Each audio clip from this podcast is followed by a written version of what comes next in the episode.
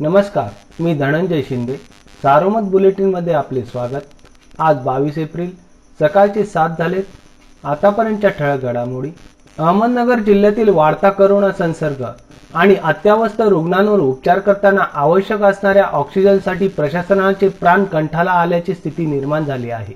जिल्ह्यातील करोना रुग्णांसाठी दररोज साठ मेट्रिक टन ऑक्सिजनची गरज असताना बुधवारी पहाटे एकोणावीस आणि त्यानंतर दहा मेट्रिक टन असा एकोणतीस मेट्रिक टन ऑक्सिजन मिळाला आहे. रात्री उशिरा पुन्हा एकोणावीस मेट्रिक टन ऑक्सिजन येणार असल्याची माहिती जिल्हा प्रशासनाकडून देण्यात आली. दरम्यान बुधवारी पहाटे नगरमध्ये ऑक्सिजन आल्याने अनेक खासगी रुग्णालयांसह जिल्हा रुग्णालयातील करोना रुग्णांचे प्राण वाचले आहेत.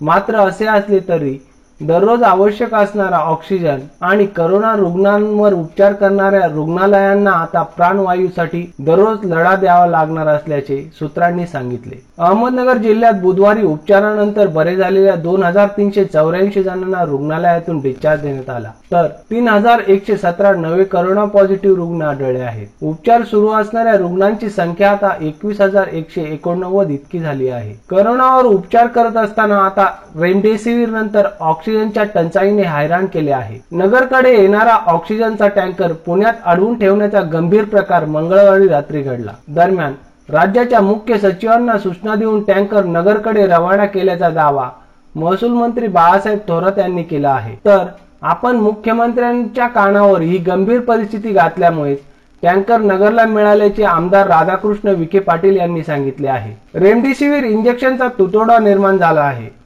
याचा गैरफायदा काही लोक घेत असल्याचे पुन्हा समोर आले आहे. अहमदनगर जिल्ह्यात रेमडेसिवीरची बारा ते अठरा हजार रुपयांना विक्री करणाऱ्यांना पोलिसांनी यापूर्वी अटक केली आहे.